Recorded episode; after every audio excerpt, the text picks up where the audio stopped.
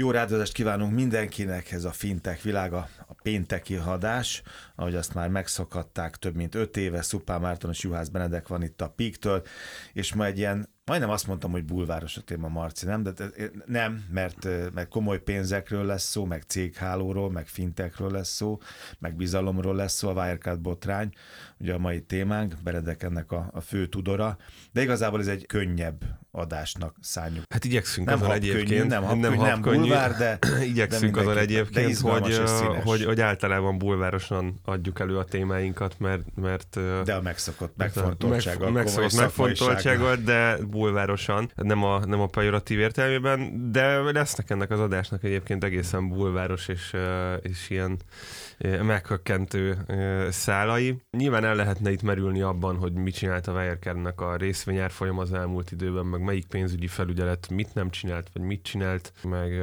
hogy ez az egész szakmailag hogyan néz ki. Én azt gondolom, hogy annak idején ezt egy, körülbelül egy évvel ezelőtt, amikor, amikor kirobbant ez a botrány, vagy bő egy évvel ezelőtt, mi ezeket jól lecikkeztük. Leírtuk, hogy mi történik kb., hogy keletkezett ez a hiány, hogyan raboltak rá, mint a hiénák a, a különböző a hiány úgy kell tudod, hogy kihorták Zacsiba, de ezt majd mondja. Ezt nem mondja, nem, ne spoilerez. Lecikkeztük azt is, hogy, hogy az egyes üzlet ágait hogyan hordták szét, kivásárolta meg, és mire arra gondoltunk, hogy egy, egy kicsit kevésbé szakmai, sokkal inkább ilyen operatív oldalról közelítjük meg most ezt a témát. Lehet azt mondani, hogy ez, a, ez az évtized fintech botránya, Benedek, a Wirecard? Hát abszolút, legalábbis itt szerintem közel, távol nem nagyon van ilyen.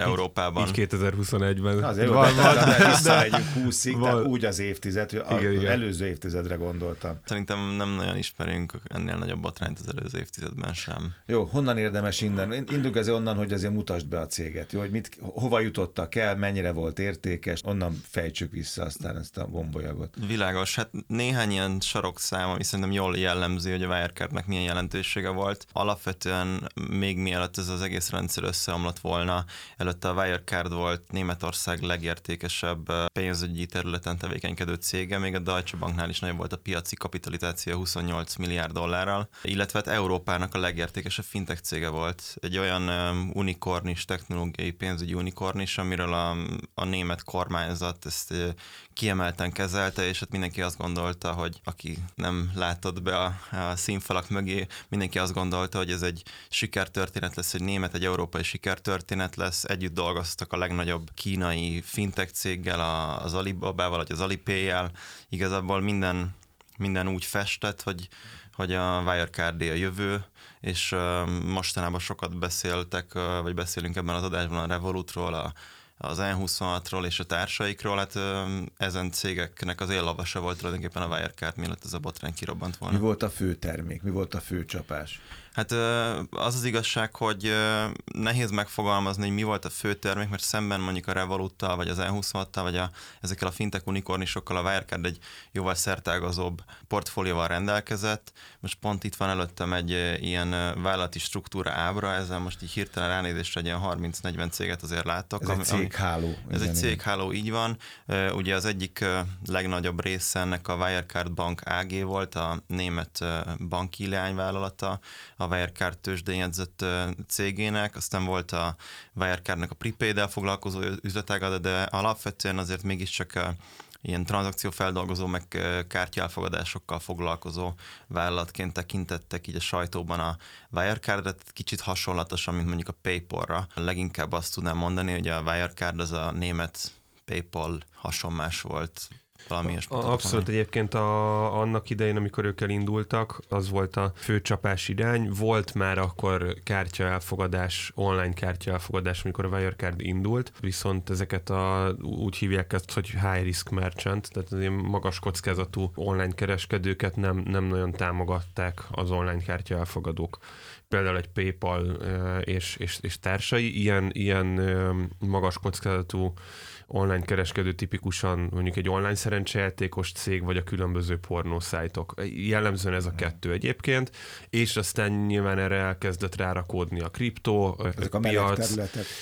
Forró. Így, így, így van, ami nem is egyébként a tevékenységé, tevék, tehát nem amiatt magas kockázatú egy, egy pornószájt, vagy egy online szerencsejátékos szájt, mert szürke rá lehet függni, vagy mm. szürke zóna, vagy, vagy etikailag mondjuk megkérdőjelezi ezeknek a létét a társadalom, hanem azért, mert a, a csalók előszeretettel rá, ráülnek ezekre, rátelepszenek ezekre a online fizetési kapukra, amiken lehet vásárolni ezeken az oldalakon. És a Wirecard azzal robbant be egyébként a, a köztudatban annak idején, hogy így nagyon magas díjért elkezdte befogadni. Ezeket is ezeket, kezelte. És elkezdte kiszolgálni, kifejezetten ezeket ráadásul hmm. egyébként, tehát hogy, hogy a portfóliónak egy jó nagy része az ebből. Hát és aztán erre építkezett rá azzal a jó sok üzletággal. Jó, tőzsdére ment, a részvények szárnyaltak. Mondasz egy-két adatot, hogy mi volt a csúcs és hol tart most bennedek? Igen, hát olyan 200 eurót majdnem elérte 2018-ban a Wirecardnak az árfolyama. 2008-ban került azt hiszem ki a frankfurti tőzsdére, és addig folyamatosan szárnyalt, a DAX-nak az egyik legerősebb papírja volt, és aztán a botrány hatás, vagy a botrány megelőzően már voltak a Financial Times cikkezett a, a cégről, és voltak negatív híresztelések, itt fokozatosan elkezdett leesni az árfolyam. Érdekes módon egyébként a német pénzügyi felügyelet ezen negatív híresztelések hatására nem vizsgálódni kezdett, hanem betiltotta a papírnak a sortolását még hmm. 2019 elején, tehát próbálták erősíteni az embereknek a bizalmát a, a szabályozók is, a, vagy a felügyeleti hatósága a céggel kapcsolatosan, de aztán amikor a, a Financial Times-nak a nagy cikke 2020 júniusában megjelent, és, és kiderült, hogy, hogy itt meghamosították a könyveket, és hiányzik 1,9 milliárd euró a cégnek a számláiról, akkor eléggé bezuhant az árfolyam, most olyan fél euró környékén van egyébként. 1,9 milliárd, ugye csak, hogy jól értsük, igen. és dollár, és ez ami nem is euró. Vagy euró, hát, igen. pardon, igen. Eszembe jutott, hogy olvastam ezt a nagyon komoly dolgozatodat, ugye sok-sok cikket összerakva, hogy itt a folyamatábrákat is tekintve, hogy itt végül is az volt a nagy tuti benne, hogy elvitték az egészet távol-keletre, és ott messziről ember azt mondom, mit akar nekem, az jutott eszembe, hogy itt azt gondolták, hogy mindenféle történik, sokkal nagyobb léptékben történik ott kint a kínai partnerekkel, mondtad az Alibabát is, mint ami egyébként a valóságban megtörtént. Abszolút jól látod a helyzetet, legalábbis a, a források alapján, amiket hmm. felkutattam, én is erre a következtetésre jutottam.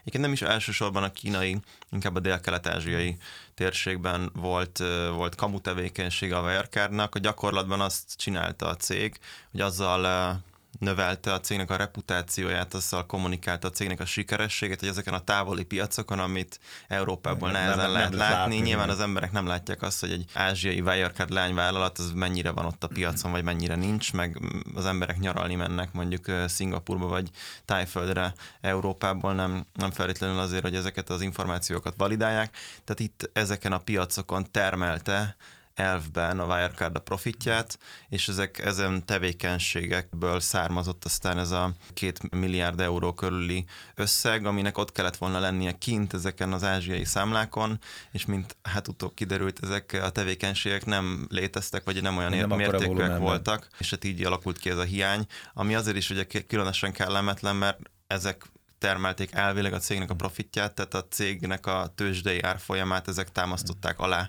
ezek hiányában hát egy egészen más cégről beszélhetünk. Én csak arra az egy hírre emlékszem, hogy az egész folyamatból, mert ugye sokszor itt emlegettétek ezt a, ezt a dolgot, ezt a cégcsoportot, hogy, hogy a Deutsche Bankot maga mögé utasította, és Európa legnagyobb fintech szolgáltatója volt, 28 milliárd dolláros piaci kapitalizációval. Szóval van egy fintech cég, ami valami nagyon jót kitalál, megtalálja a réspiacokat, nagyon ügyesen kommunikál, terjeszkedik, igaziból is, meg, meg nem igaziból is, és aztán pedig összedől, lelépnek a pénzzel.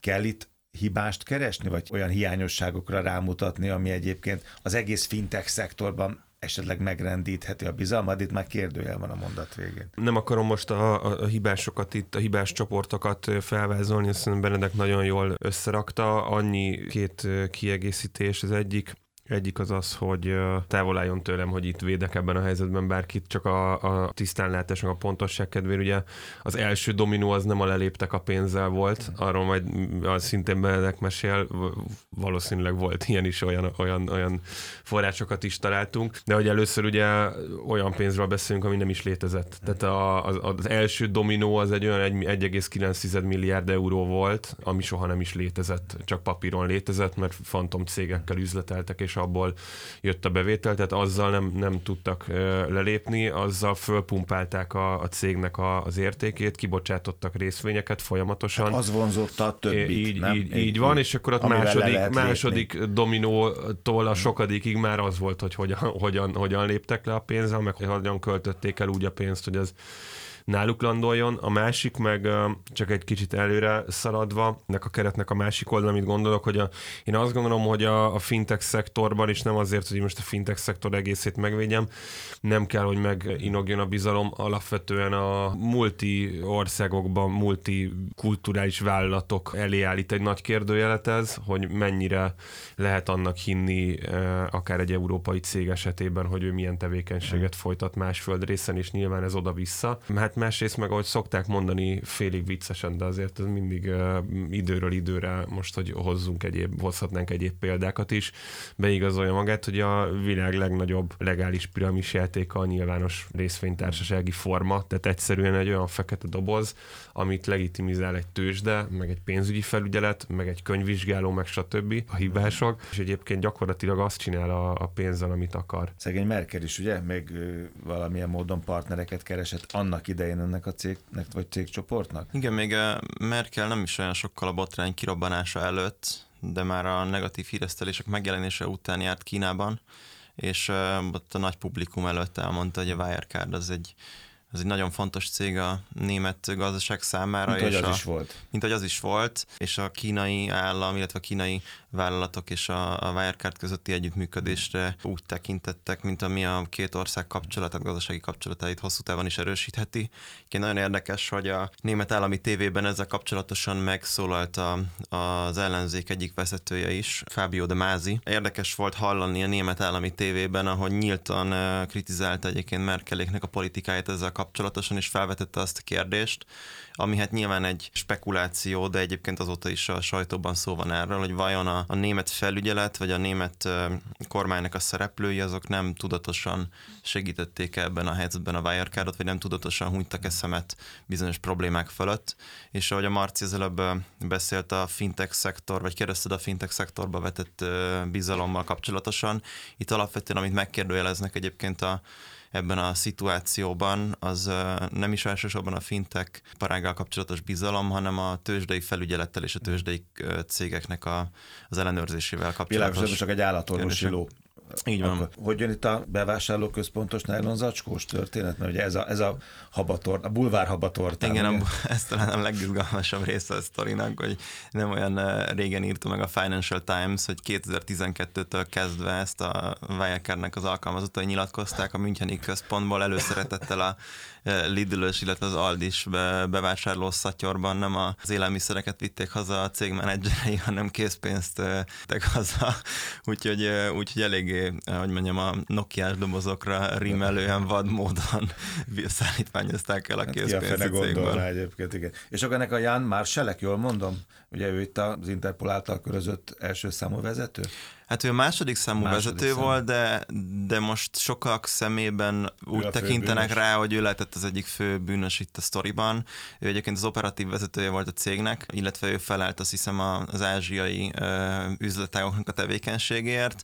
Hát nem olyan sokkal a, itt a végső összeomlás előtt volt egy 100 millió eurós kölcsön, amit a Wirecard egy litván elektronikus pénzkibocsátónak nyújtott, és hát mint utóbb kiderült ebből 35 millió euró euró az Jan Marshalleknek a számláján kötött ki, hát ez se a pénz nincs, meg, meg se... komolyabb zacskó kell. ez igen, az, az már lehet, hogy egy nagyobb bőrönd, vagy, vagy esetleg egy konténer kellett még mindig a tőzsdén van az anyacég, ugye? Tehát most mutattad a céghálót, meg ott van a, a fintech.hu, nyilván mindent ki lehet bogozni, van 30-40 cég, de az anyacég, vagy az alapvállalat, az még mindig, hát, még mindig áll. Igen, hát zajlik az eljárás. Tehát uh-huh. megmondom őszintén, hogy ugye miután nagyon sok cégből áll, nem vagyok tökéletesen tisztában azzal, hogy az egyes leányoknak mi a pontos szerepe, mi az aminek Szerintem, mondjuk akik megállították a vizsgálják az ügyet, tevékenységét. azok se tudják meg Előfordulhat, igen. igen. De, Ilyet láttunk már. de, igen, de, de alapvetően ugye ez egy hosszú eh, eljárás, nyilván azt kommunikálják a hatóság, hogy most már hamarosan lezárják ezt a történetet, de hogyha az ember felmegy, a, ha meg, beüti az ember egy wirecard.com, akkor ott alapvetően a, az eljárással kapcsolatos eh, információkat publikálják, de van több Wirecard eh, aloldal, azt hiszem co.uk, hogyha azt az ember beüti, akkor ott eh, úgy tűnik, mint hogyha minden a legnagyobb rendben lenne, tehát hogy működik tovább a cég, Az árusítást. Nek egy része. Nem? De igen, igen, nagyon érdekes egyébként két megjegyzés. A, a, az egyik az, hogy rácsodálkoztál, hogy a, a részvények a tőzsdén vannak még. Persze hát ilyenkor a legnagyobb szivatás lenne, tehát a- az nem a cégnek büntetés, hogyha kivezetik ilyenkor Hát a papírokat, hanem hanem a, akinél a papír van. akár a Igen. kisbefektetőknek egyébként, akik, akik ezeket a részvényeket birtokolják. Így is elég nagy büntetés nekik. ö, 200 ez helyett egész- 30 cent, igen. vagy igen, nem ez az egész igen. helyzet, de van remény, hogy valamit, valamit kapnak érte. Egyébként nemrég volt a, hogy az elmúlt egy-másfél évnek a, a sztoria a Hertz autóbérlős cégnek, egy nagyon jó Concord podcast volt erről néhány héttel ezelőtt, a, a, a sztoria, ahol összezuhant a Hertz autóbérlős cég, mert túl nagy volt a... a, a, a igen, hát itthon, vö- meg de, nem Európában. de, de, az, az egész, Igen. egész összeborult.